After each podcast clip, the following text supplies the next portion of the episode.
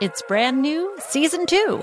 I'm Marissa Thalberg. And I'm Stephen Wolf-Bedetta. And we're excited to be back having bigger, bolder, and always real conversations. Straight from the C-suite front lines of marketing, media, and more. We have great friends joining from people you may know, like Wilmer Valderrama and Bobby Burke. And people you'll want to know. So grab a coffee or, hey, even an Aperol Spritz and come join us on America's #1 podcast network, iHeart. Listen to Brand New on the iHeart Radio app, Apple Podcasts, or wherever you get your podcasts.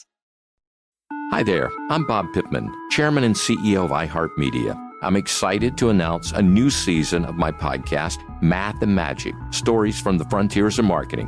Our guests this season show us big risk can yield big rewards, like Rob Riley, the creative head of one of the world's leading advertising firms. I try to create environments where anybody can say anything without any judgment. Listen to a brand new season of Math and Magic on our very own iHeartRadio app, Apple Podcast, or wherever you get your podcast. If you want to level up your marketing and business knowledge, look no further than the Marketing School Podcast, hosted by Neil Patel and yours truly, Eric Siu. It is the #1 marketing podcast on Apple and number 15 on business in the United States. Now, if you want to listen to interesting conversations with operators that have been there, done that, also with other interesting guests, then listen to Marketing School every weekday on the iHeartRadio app, Apple Podcasts, or wherever you get your podcasts. Rachel Zoe here, and we're going back to the Rachel Zoe Project for a very special takeover on my podcast, Climbing in Heels. Come with me as I take you back to Season 1 to give you all the behind-the-scenes details and drama. I'll be joined by some special guests that'll be helping me share the real stories behind the most iconic moments in the show. So do not miss this special takeover of Climbing in Heels. It's going to be bananas. Listen to Climbing in Heels with Rachel Zoe on the iHeartRadio app, Apple Podcasts, and wherever you get your podcasts. Snakes, zombies, sharks, heights, speaking in public. The list of fears is endless. But while you're clutching your blanket in the dark, wondering if that sound in the hall was actually a footstep, the real danger is in your hand when you're behind the wheel. And while you might think a great white shark is scary, what's really terrifying and even deadly is distracted driving. Eyes forward, don't drive distracted. Brought to you by NHTSA and the Ad Council. Brought to you by Toyota. Let's go places. Welcome to Forward Thinking. Hey there, and welcome to Forward Thinking, the podcast that looks in the future and says, let the sun shine in, the sunshine in. I'm Jonathan Strickland. I'm Lauren Pockelbaum. And I'm Joe McCormick. And, hey, solar power. Solar power. I have a question for you, Jonathan. Ask me your question. Okay, so I know there's this great cost about getting rockets into space because you got to use all this fuel and, and all that. Why don't they just make solar-powered rockets? That's a great question. No, it's not. Sure it is. Think of it this way. The sun is a very powerful object, right? Yeah. And there's even more of it in space. And the energy that we're using on Earth, most of it in some form or another, we owe to the sun if you trace it back far enough, right? That's true. Well, yeah, it's almost all solar. I guess maybe not like geothermal, but if you're talking about wind power, well, that's driven by pressure differentials that are caused by the sun heating the crust of the Earth. If you're doing solar power, of course, that's solar. If you're coal is technically plants and animals that have been compressed over a long period of time and were thus part of the light cycle at some point. Oh, yeah. They made their energy from solar. Exactly. Yeah. Light cycles just make me think of Tron. Even hydroelectric, you could say, is solar because the sun heats the oceans, which causes the water vapor to rise up. Then it travels up, rains down, and then the rain coming down from the upper elevations is what powers those turbines at the hydroelectric plants. Yeah, so I don't see why your question is so silly, unless you're talking about using solar panels. Yeah, that's what I meant. Yeah, well, there's no efficiency problem. I don't think you could power a rocket with electricity in any case. No, probably not. No, that would not really work. No, okay, so what we're really getting at here is that solar power, there are some problems with efficiency, which we've talked about before. Solar panels have an efficiency that for the consumer market tends to top out right around 20%, 21%, something like that. There are some prototypes and some that are used for very high level like space application stuff that keeps, you know, satellites powered, that kind of thing, that can reach somewhere in the realm of 40% in lab conditions. But those are under ideal circumstances. Right. And so we're talking about not even being able to capture all the energy that comes in through the sun. So the sun hits these panels. The panels are only able to capitalize on 20% of the energy that's hitting it. And then on top of that, you have to worry about when the sun's not shining. It doesn't translate into that much electricity. It's one of those things where you might say, hey, what's the point in even trying to make a solar-powered vehicle? But that hasn't stopped people from making solar-powered vehicles. No kidding. Solar-powered vehicles. Yep. Let's talk about those today. Okay, that sounds good. I was ready to talk about the age of Aquarius, but we can switch gears. So, yeah, it's solar power, renewable energy source, right? You don't have to worry about running out of it. If we run out of solar power, we have bigger problems. We've sort of run out of life. Yeah. It's also probably about 4 billion years in the future. Yeah, so we've got some time. I mean, you know, don't plan ahead too far. You know, we got to have some flexibility here. But then it's also it's clean energy. At least the actual energy you get is clean, right? The way we have to create stuff to capture that energy may or may not be clean. We'll talk about that in a second. But you don't have to worry about, you're not creating greenhouse gas emissions by using this. It's just clean electricity. So there are reasons why people have been really interested in using solar panels and solar power to make vehicles go. You also don't have to stop somewhere specific and refill it, basically anywhere the sun's shining. I mean, there's a reason you would put solar panels on, say, a Mars rover. Sure. That it's continuously replenishable as long as you're basically outdoors in a place where you can get sun. Yeah. Right. You don't have to go to Mars and pre-build gas stations there. Right. So that's, you know, a huge advantage. And these are really important things that people have looked into while designing, you know, some really cool vehicles in various ways. Not just, we're going to be talking about lots of different types. We're going to talk about some cars, some boats, and even some planes, some aircraft that use solar power to generate the thrust they need to fly, which is pretty phenomenal when you think about it. I don't believe you, except I do because we've talked about it a little bit before. But right. Were I not to know about it already, I wouldn't believe you. It seems incredible. Yeah. Because again, we're thinking about the fact that a single solar cell is not generating that much electricity. And you think about the amount of power you need to have an electric motor capable of, say, turning a propeller fast enough to generate thrust, or to propel a car forward so that it can race along the Australian outback, because we'll be talking about that too. It's pretty phenomenal stuff. It does mean that people have had to make some big advances in everything from solar panel technology to battery technology to just engineering the design of aircraft and other vehicles. So let's talk about some of the reasons before we do that. Let's talk about some of the reasons that are kind of the downside of solar power. So for one, we kind of mentioned, you know, you kind of have to have sunlight. If you don't have sunlight, then you're not getting power. So, right. It's more useful perhaps in some regions than in other regions. Right. And you need to work out that entire thing where if the sun isn't shining and you still want to drive your car or boat or right. et cetera, then you have to have some sort of energy storage device. Right. Or else you don't go.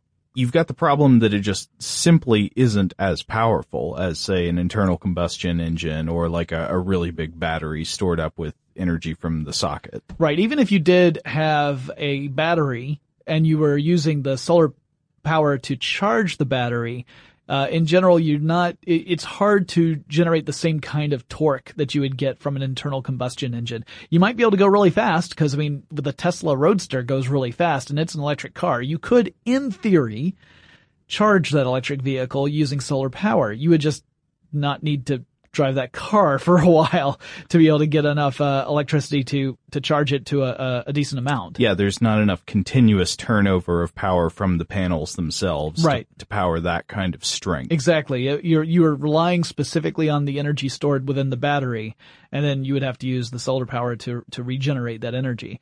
But also, solar panels rely on what we call rare earth elements, stuff that appears in trace amounts in certain parts of the world, and usually it's combined with other stuff, so you have to do some pretty pretty extreme measures to separate the stuff you need from the stuff you don't want, like dipping it into acid baths so it melts away all the stuff you don't want, and you're left with the rare earth elements that are really important for creating things like solar panels. These are also important for things like wind turbines. This is the ugly side of renewable energy, where the production of the stuff we use to make those things, these clean technologies, is kind of dirty. Yeah, especially if you're not taking extra care during the production cycle. So you may have heard that a lot of the rare earth elements are being produced out of China. And China has something somewhere, depending upon whom you ask, somewhere between 23 and 37% of the world's supply of rare earth elements in this country. Which is a good amount, but the reason that we get most of that stuff from China is because China produces it very cheaply, mostly because they don't care about their workers. Yeah, or the environment. Right. Although that is... They're saying that they're changing that, but this is where it's going to get really kind of difficult and political. So China, while it has maybe somewhere around a quarter to maybe a third of the world's supply of these rare earth elements, is actually supplying closer to 90 to 95% of all of the ones that are being used today. So, I mean, it's enormous. And the reason for that, like you said, Lauren, is because they're cheaper coming out of China than they are in other places in the world. One of the reasons is that China has created these huge lakes of pollutants, really, from the mining process. So when they're separating out those rare earth elements from everything else, you get these very toxic pools that are forming and can cause some really serious health hazards in the populations around that. And recently, like within the last few years, China has been cutting back on the number of rare earth elements that it allows, like the amount that it allows to export from China. Now, the official explanation for that is that they want to put in more controls to be environmentally conscious, which that's noble. We want to see absolutely an environmentally conscious approach. And I was being a little bit cheeky. I don't think that China totally doesn't care about its people or its environment. I just think that for a while it has been less of a concern than perhaps it should have been. Yeah, these are all, most of the mines are state run. And it looks like most of the money is going to the state and not to the miners.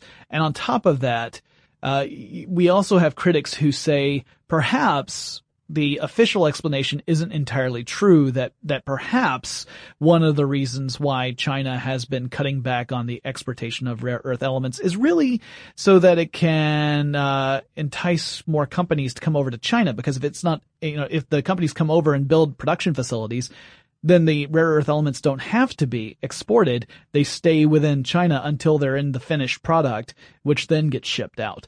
So there's been a lot of political maneuvers on both sides, and I don't know that anyone is completely, all the cards are on the table on this issue. So it's complicated and it's messy. And so we're starting to see some rare earth elements start to get a little less expensive to produce in other places. So it may turn out that it gets balanced in some other way.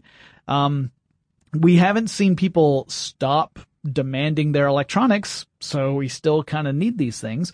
And it is one of those little black marks against, not a little black mark, it is a black mark against renewable energy, just because we have to have these components to make the stuff to get that renewable energy, that clean electricity that we want. Right. And when that clean electricity is also causing, sulfuric acid vapor in the local air and radioactive thorium in the water, yes, we should all be concerned about that. Yeah. Now, that all being said, these are things that we can address. These are things that we can look to and make changes and make sure that we're getting these rare earth elements in a responsible way that isn't environmentally damaging or hurting populations. We can do that. That's completely something that's within our control once the people who are in charge of it decide that's something to do. So I'm optimistic that we're going to get past this current state of affairs and move toward a more responsible way of producing these rare earth elements. So that part, even though it's currently a negative, I think will eventually, given the right motivation, go away. So that's one negative that we can say, all right, this is something we can fix, right? This is something we can take care of. There are other ones that we can't, like the whole idea when the sun's not out, you're not generating electricity. We can't really fix that. You know, it's not like, unless we are actually putting solar panels outside the stratosphere, but then we're not really using it for vehicles anymore. So unless you're beaming it to the vehicles with more non-existent technology. You could be beaming it to the power grid, and then the vehicles plug into the power grid, and the electric vehicles take you where you need to go.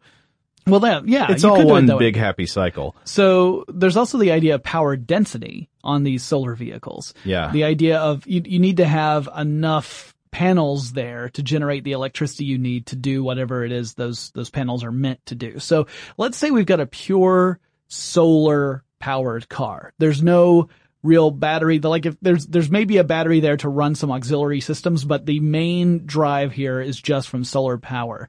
You would have to have lots of panels coating the exterior of this car, and it might not look too car-like. Yeah, well, you need to think about there are some really kind of basic practical limitations you have when you're designing a car. One of the things is you can't give it like a 500 meter square flat area on the top. You know, it needs to fit in a lane and drive on the road. Assuming that you're ever going to make this street legal. Yeah. A lot of the cars we're going to talk about are not necessarily street legal. It's more a kind of a concept car in a way. They work, but they're not meant to be, you know, driving there right next to other vehicles. Right. But then also you have those same concerns cutting into things that are going to matter for any car that needs to go, like weight and aerodynamic stability. Sure. If you've got huge flat surfaces on the car that are supposed to be facing the sun at all times for, you know, the maximum absorption of the solar energy, that's probably going to cut into your car's aerodynamic design. Yeah. Usually you see these kind of almost wing-like vehicles. There are some that are more curvy, and they look kind of like airplanes on the ground. Yeah, there are a lot that look like that, particularly the ones that are meant for racing. You also start having to worry about heat sink. I mean, because the purpose of these things is to draw in heat energy from the sun, and if you're using that to carry something that people are sitting in, it gets a little toasty. It can get toasty. I would imagine also if you were trying to make this available to the consumer and attractive in a commercial marketplace, safety might be a concern, because if you're trying to design a car that would be powered by solar panels, it needs to be very, very light. Yeah. And when you design a car that's that light, people start having concerns about how does it stand up on impact. Well, and to be fair, I mean, we might as well go ahead and get this out of the way.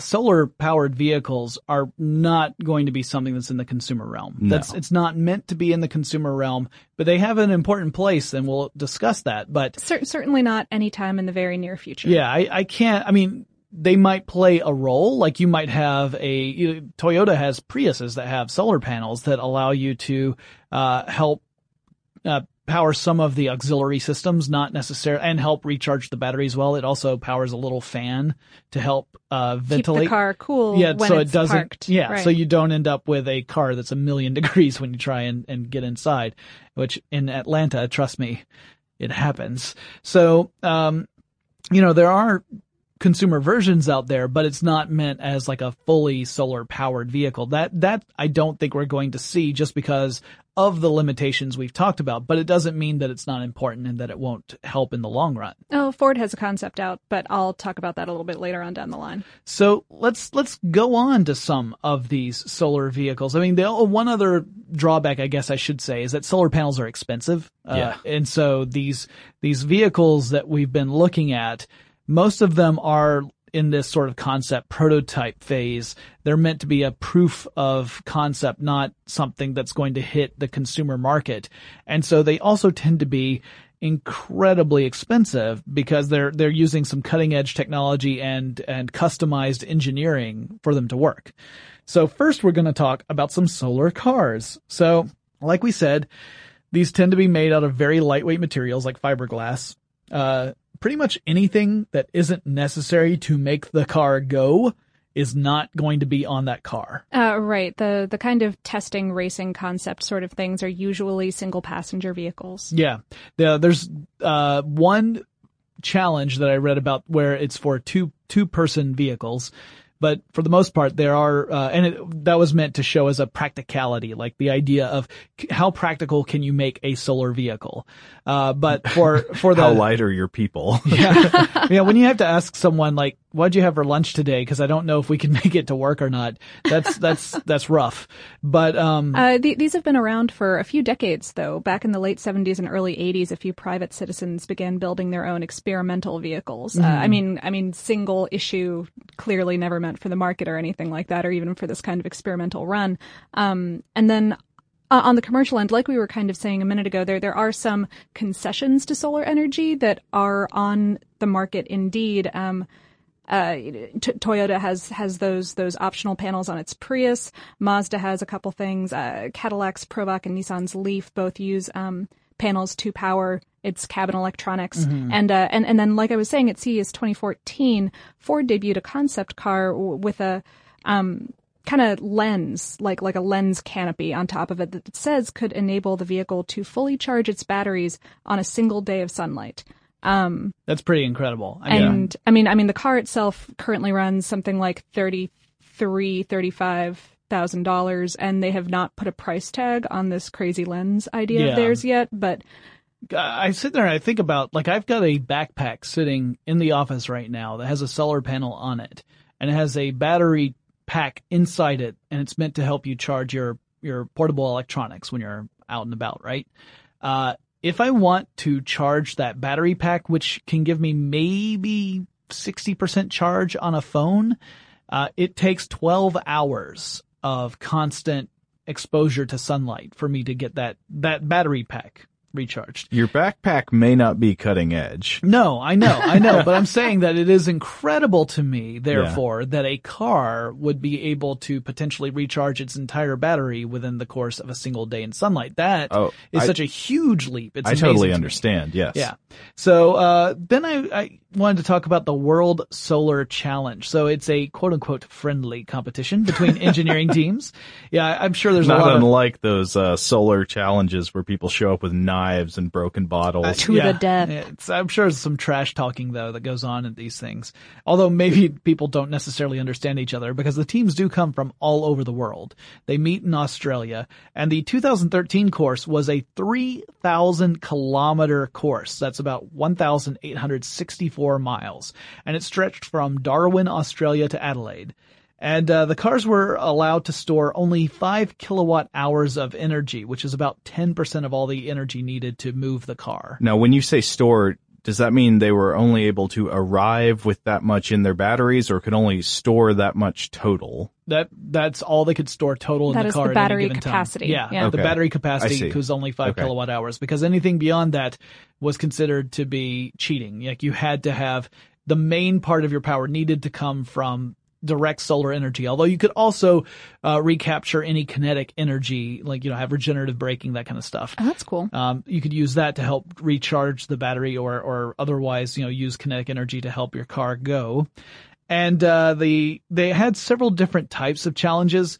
There was the Challenger class, the Cruiser class, and the Adventure class. The Challenger class was the one that was my favorite. It involved the teams getting out, getting into their cars, and then driving from Darwin to Adelaide. And every day at 5 p.m. they had to stop. They were required by the rules to stop at 5 p.m. wherever they were and camp out overnight. And then the next day, they would be allowed to continue the race. So it was one where, you couldn't just rely on your battery to get you a little extra. You had to stop when everybody else did. And, that to me was pretty phenomenal. The winner was a team from the Netherlands, the solar car team, the Nuon solar car team.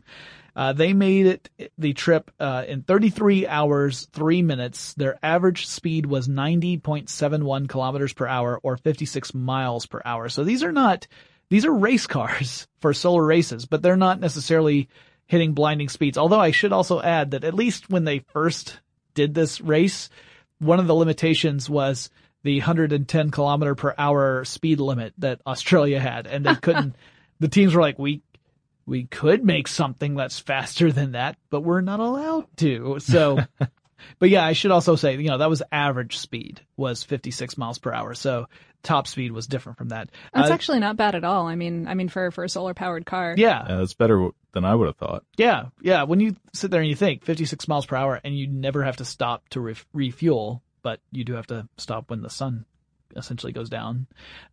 It's not too bad. The United States, they had a team from Stanford, the Solar Car Project, that came in fourth place. There were several other teams from Japan, Australia, the Netherlands, another one from the United States as well. University of Michigan had a car in this race. Very interesting stuff. The other classes were not really focused on speed primarily. The cruiser class was really on the practicality. This was the one where you had a driver and passenger as part of the package. Like you had to have two people being transported in these cars. And they were given scores based upon not just the speed, but the energy efficiency and the actual practicality of it as a vehicle. So there's some subjectivity to that score because there was like a panel of judges who would decide what was practical versus not practical. And I don't know what their criteria were for that, but I thought that was interesting. And then they had the adventure class, which was a race that allowed former competitors, people or research teams that had put in a car in previous races to man a brand new team of drivers and operators and then go through the race just for fun. they had already participated once, so this was not like they weren't eligible for the Challenger class race, but if they wanted to re-race a car they had already fielded once, perhaps they made improvements. Some of these cars don't make it all the way through and end up, they trailer their cars. They have to put them in the back of a trailer. Mm-hmm. So there could be a matter of pride for some teams who say, we've made some improvements and this time we're going to make the whole thing. They would go in the adventure class.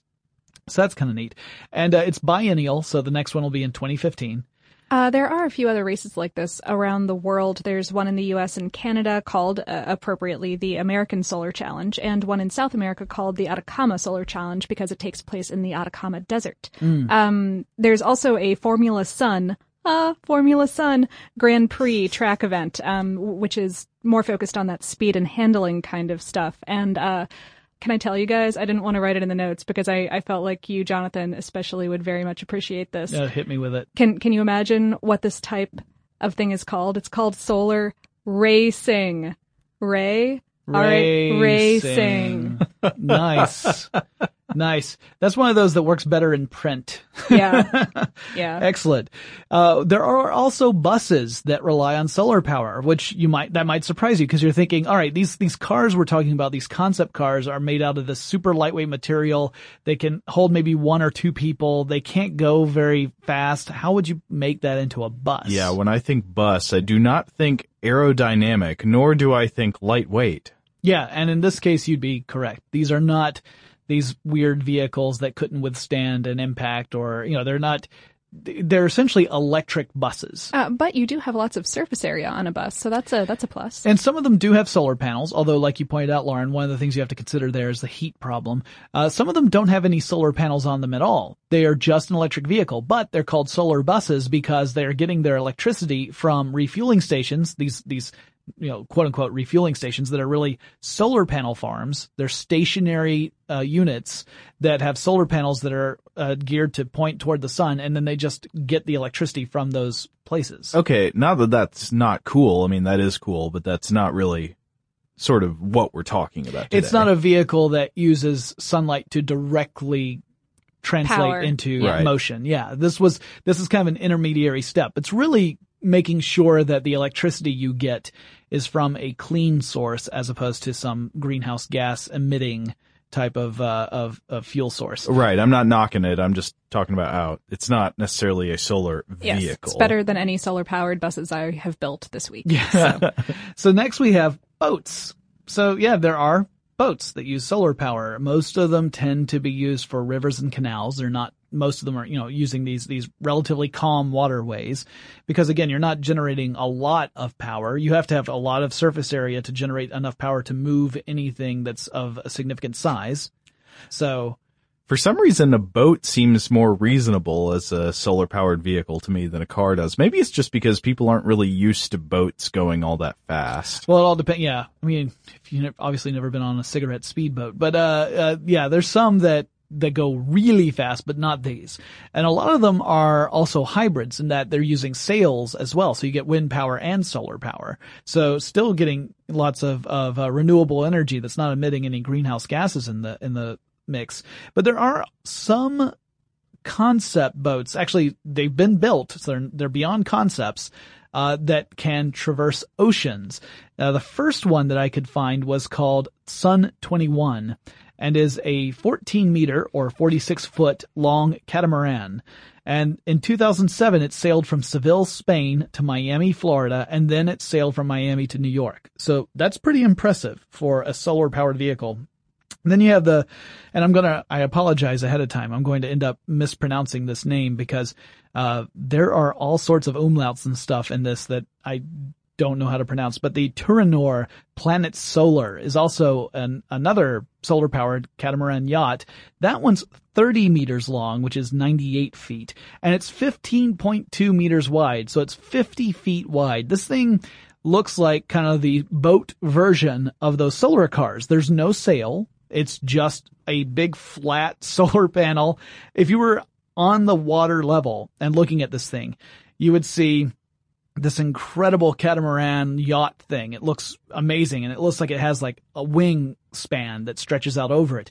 From above, you just see like this big flat solar panel that's vaguely boat shaped. But yeah, it only used solar power to propel itself. So that was pretty phenomenal. And it did a full circumnavigation of the globe in 2012. This makes me wonder, and I don't know the answer, what is the most efficient way to propel a craft through water? I mean, is it propellers or is it jets or... It's skipping. Skipping? You gotta get someone big enough to give a good flick of the wrist. Oh, I see. Actually, the most efficient way of propelling through water, I would say you would have to limit your surface area contact with the water. So a catamaran, something that has those almost like skis. Right. So you're limiting as much, of the craft as possible in contact with the water to reduce drag. Friction and drag, right? Yeah. Sure. And then you have to have some form of thrust to make you go forward.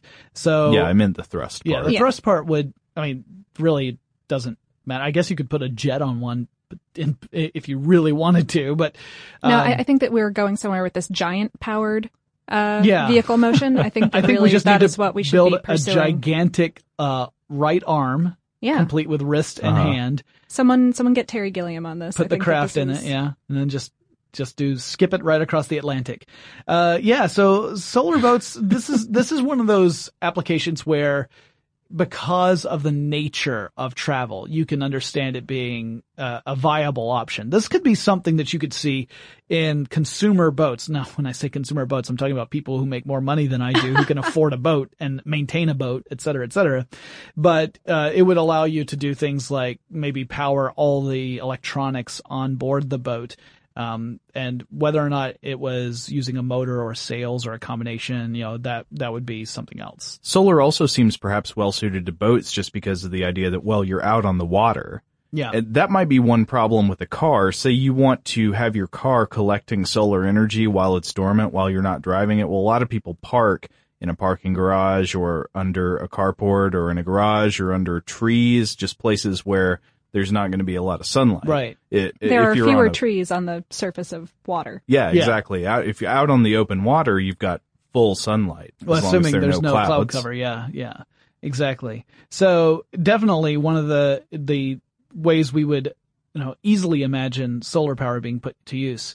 One that might not be so easy to imagine is a solar powered airplane, which is... It is just amazing to me that such a thing exists. It is, because you think about everything you need to make an aircraft fly, and you think about the amount of power that your typical commercial and military aircraft possess, and it's a huge amount of power. I mean, it's enormous. It's mind-boggling, really. And to sit there and think, hey, could we make something that is able to generate enough power just from the electricity these solar panels are gathering to make a vehicle fly. I think a few years ago, you would have had engineers just say, this isn't possible. But over the last several years, engineers have done the impossible. They've managed to make these. Now, in some cases, we're talking about unmanned vehicles. They're not all piloted by people.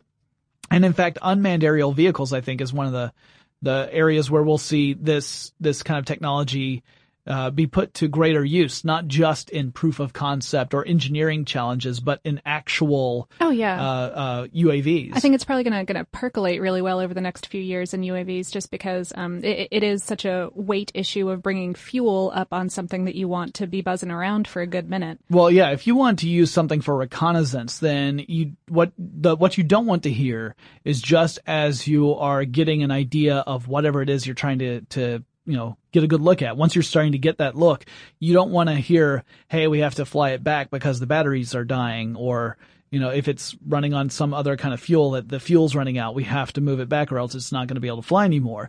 If you have a vehicle that can recharge batteries on the go, or even generate enough electricity to fly just from the solar panels alone, which would be a big challenge. Not all UAVs are small. I mean, we're used to the ones that are in the consumer level, where it's like the little bitty quadcopter kind of things. Yeah, the Parrot AR drones, even those are they're bigger than some of the teeny tiny ones, but they're still not that big. Some of the military ones are enormous, like the size of a small jet. So then you have a lot more surface area to cover, but for the smaller drones, that's an issue. But then we've got some great examples. Some of these look really funky, and it's not a huge surprise, because in order for you to get that amount of lift and be able to maintain flight, you got to make some engineering decisions. Once again, we get to a point where anything that is not necessary for flight, you leave off the plane. A lot of these have gear that will allow it to roll and then take off, and then drops off the plane. And then the way you land the plane is you crash the plane. That's not a joke. That's actually built into a lot of these solar-powered planes, because you don't want the weight of that landing gear to be another consideration. Okay, people have different priorities than I do in building these things. Well, to be fair, cool. These planes are not traveling at speeds that you are used to. These planes, like one of the ones we're going to talk about, goes at a nice leisurely pace as far as planes are concerned. I'm just thinking about destroying the expensive equipment, or potentially destroying. I mean, I'm sure that maybe there's like a water touchdown involved, or some kind of field of mattresses. I don't know. Well, I would think giant catcher's glove. If you're talking about solar-powered unmanned aerial vehicles, one of the top goals, it would seem like, would be to have a vehicle that didn't have to land, that could sustain itself in the air. I don't know how feasible. I mean, even when you're in the sky, you have to deal with clouds, because I would bet vehicles that are powered by solar have some altitude limitations. But if you could get above the clouds, I mean, that would be a really cool thing. I mean, and we have examples of things like spy balloons that have solar panels on board them. Google's Loon Project. Yeah, there you go. That's another one. That's not even a spy thing. That's delivering Wi-Fi via balloons that are floating above the clouds. Not a spy thing that we know of. Well, Google. My favorite, we've told this story a couple of times, but I just love how Google showed up at this Australian couple's home. Like Google Men in Black. Yeah, they're like... I think it was New Zealand. It was New Zealand. You're right. This is New Zealand couple's home, and they said, hey, we want to put this on top of your house. We can't tell you what it's for. And they said, okay. Turned out it was Wi-Fi. Yeah, they came back and said, you have Wi-Fi, congrats. This is, do we have anything else? We're never going to tell. Time to make Facebook accounts for your sheep. So...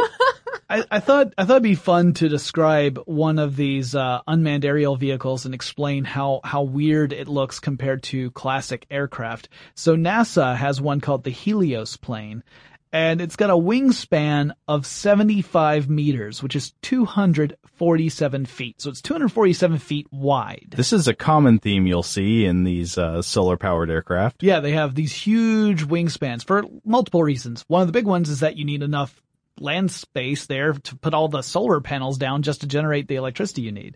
But its body length is only 3.7 meters or 12 feet. So it's 247 feet wide and 12 feet long. Okay, so yeah, this thing looks a little weird. You just kind of assume it's sideways. Yeah, you're like, like, wow, why are the wings so stubby? No, that's the body of the aircraft. What?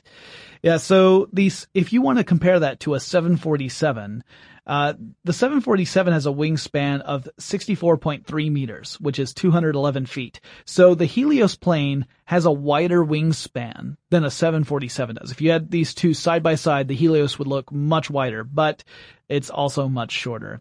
It's also very, very lightweight. It weighs 929 kilograms, which is 2,048 pounds.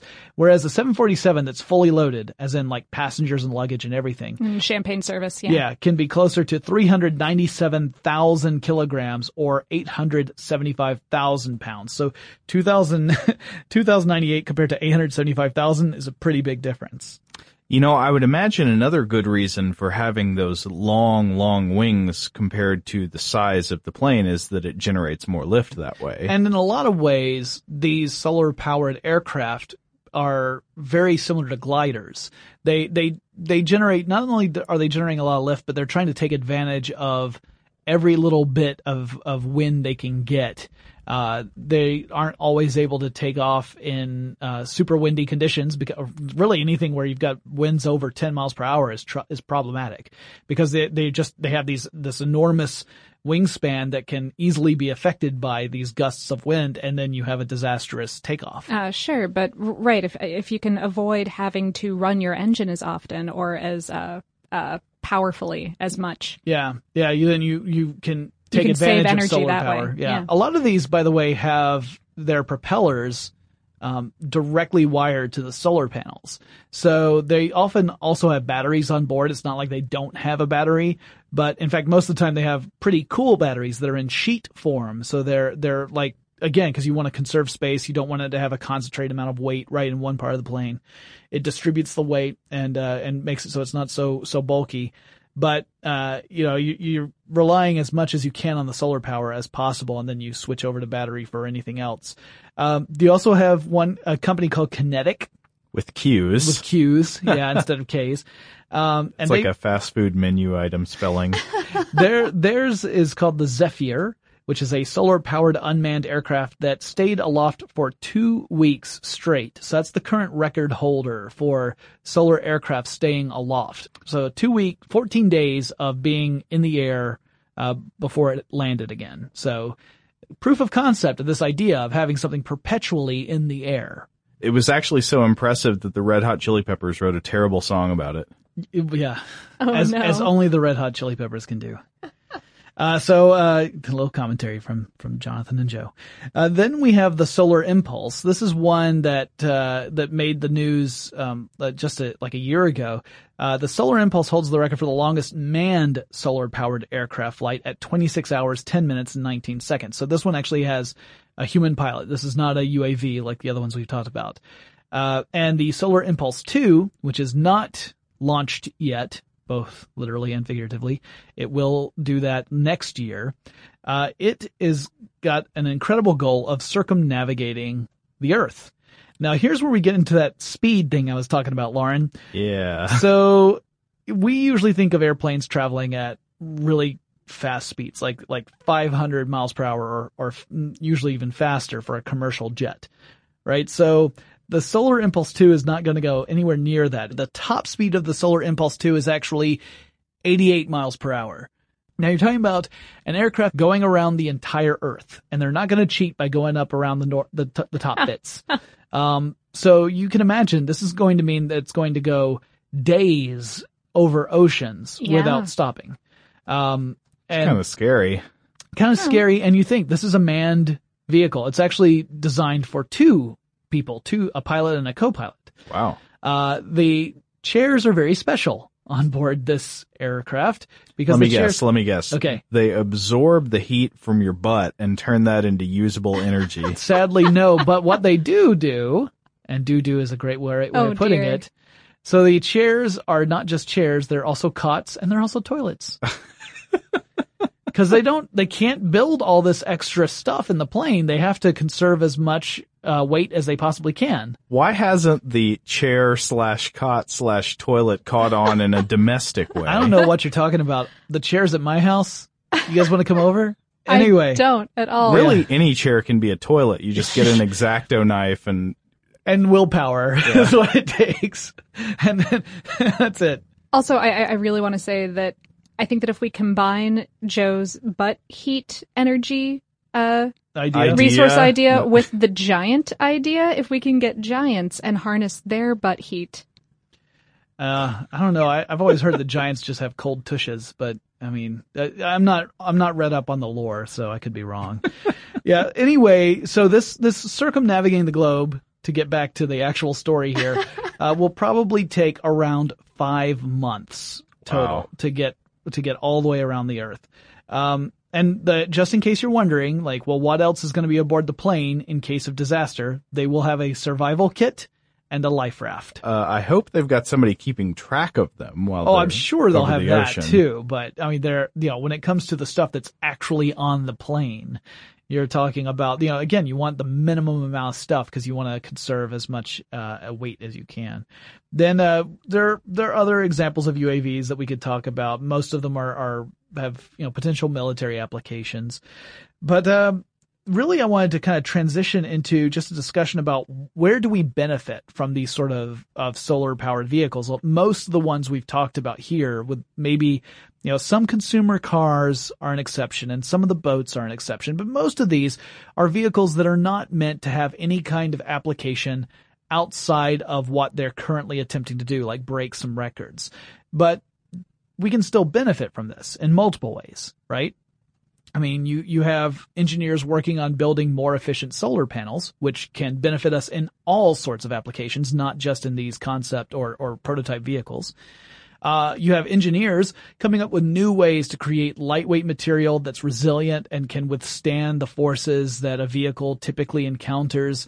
Also coming up with new designs for vehicles so that they are as efficient as possible. That can spill over into more classic vehicles, which means if you have a car that's made out of a very sturdy, lightweight material and it's really aerodynamic and it's benefited from this research, then you're going to be using less whatever fuel you actually use. You probably aren't going to be using pure solar energy. It's just not really practical. But whatever you are using, you won't be wasting a lot of it. Sure. This could also drive some battery technology. If you're combining, if it's a solar electric hybrid, then advancements in batteries could help everyone. So I'm really excited by the Solar Impulse 2, right? I'm really excited to see how this shapes up and how they are able to make this happen. I fully believe it's going to happen, that they're going to be able to circumnavigate the globe. It's going to be a true endurance test. I assume they are going to have to stop occasionally because you got to get stuff to eat and everything. I would think that food, yeah. That was my question. But it's always my question. Yeah, it always is. Yeah. No, it's mine too. But the idea here is really cool. This idea of creating an engineering challenge to overcome and knowing that while it may be a while before the rest of us see a direct benefit from this technology, that's coming down the road. No pun intended for your solar powered cars. I would like to go on record and say I don't think the idea of a solar-powered ground vehicle is entirely ludicrous for some certain applications. I mean, I can maybe see a future if we have very increased efficiency on solar panels. You might have, say, some kind of city transit vehicle for single passenger movement between point A and point B. Or maybe that solar bus thing really does have a future if we increase that efficiency and the materials technology to create more lightweight, safer buses. I definitely see solar power, even if we never see it as the primary energy source for a vehicle, I definitely see it as being one of the important ways that we use to generate the electricity that charges the batteries on board these electric vehicles, or even using solar power to do something else, such as to use electrolysis on water and thus generate hydrogen, which you would use in maybe a hydrogen-powered car or hydrogen fuel cell vehicle. Yeah, I'd say there's no question about stuff like that. Yeah. When it comes to directly powered vehicles that have direct solar power, I don't know, where do you need vehicles that can go at low speed, one passenger at a time, at a place where there's a lot of sunlight? See, that's tough, because I would normally say a city, but the problem with cities is that you've got lots of buildings, so you don't have a lot of direct sunlight. So Night Vale? It's always night there. Actually, it's not true. The sun rises and sets whenever it wants to in Night Vale. Maybe your personal desert transit vehicle. Yeah. Whenever you need to get out to that one special cactus. Right. Yeah. And you're not on a super tight schedule to do it. But it is, like we said, it is important for us to look into these technologies because they will benefit us further down the line. So we're going to wrap this up. Guys, if you have suggestions for topics you would like us to talk about in the future, maybe there's some future technology that has really got you excited and you can't believe that we haven't talked about it yet. Well, let us know. Send us a message. Our email is fwthinking@discovery.com or drop us a line on the social networks we frequent, which include Facebook, Twitter, and Google+. We have the handle fwthinking at all three, and we will talk to you again really soon. For more on this topic and the future of technology, visit forwardthinking.com.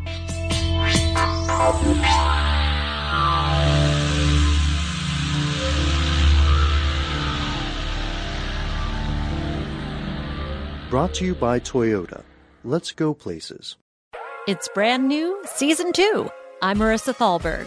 And I'm Stephen Wolf-Bedetta. And we're excited to be back having bigger, bolder, and always real conversations. Straight from the C-suite front lines of marketing, media, and more. We have great friends joining from people you may know, like Wilmer Valderrama and Bobby Burke. And people you'll want to know. So grab a coffee or, hey, even an Aperol Spritz and come join us on America's #1 podcast network, iHeart. Listen to Brand New on the iHeartRadio app, Apple Podcasts, or wherever you get your podcasts. Hi there, I'm Bob Pittman, Chairman and CEO of iHeartMedia. I'm excited to announce a new season of my podcast, Math and Magic, Stories from the Frontiers of Marketing. Our guests this season show us big risk can yield big rewards, like Rob Riley, the creative head of one of the world's leading advertising firms. I try to create environments where anybody can say anything without any judgment. Listen to a brand new season of Math and Magic on our very own iHeartRadio app, Apple Podcast, or wherever you get your podcast. If you want to level up your marketing and business knowledge, look no further than the Marketing School Podcast, hosted by Neil Patel and yours truly, Eric Siu. It is the #1 marketing podcast on Apple and number 15 on business in the United States. Now, if you want to listen to interesting conversations with operators that have been there, done that, also with other interesting guests, then listen to Marketing School every weekday on the iHeartRadio app, Apple Podcasts, or wherever you get your podcasts. Rachel Zoe here, and we're going back to the Rachel Zoe Project for a very special takeover on my podcast, Climbing in Heels. Come with me as I take you back to season 1 to give you all the behind-the-scenes details and drama. I'll be joined by some special guests that'll be helping me share the real stories behind the most iconic moments in the show. So do not miss this special takeover of Climbing in Heels. It's going to be bananas. Listen to Climbing in Heels with Rachel Zoe on the iHeartRadio app, Apple Podcasts, and wherever you get your podcasts. Let's take a moment to breathe. Deep inhale. Extend your spine. Remain focused on what you're doing. If safe to do so, exhale slowly, leaning to one side. Inhale back to center. If safe to do so, exhale slowly to the opposite side. Find mental health resources at loveyourmindtoday.org. This message is brought to you by the Huntsman Mental Health Institute and the Ad Council.